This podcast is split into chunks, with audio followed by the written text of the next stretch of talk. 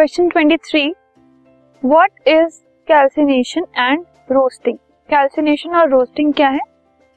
तो कैल्सिनेशन होता है heating in the presence of air या ऑक्सीजन अगर हम हीट कर रहे हैं किसी चीज़ को, और इसमें एयर और ऑक्सीजन की प्रेजेंस में हम हीट कर रहे हैं किसी मेटल को that is calcination and roasting is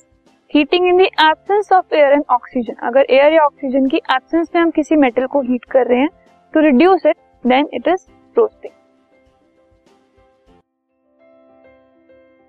this podcast is brought you by Hubhopper Shiksha Abhiyan अगर आपको ये पॉडकास्ट पसंद आया तो प्लीज़ लाइक शेयर और सब्सक्राइब करें और वीडियो क्लासेस के लिए शिक्षा अभियान के यूट्यूब चैनल पर जाएँ।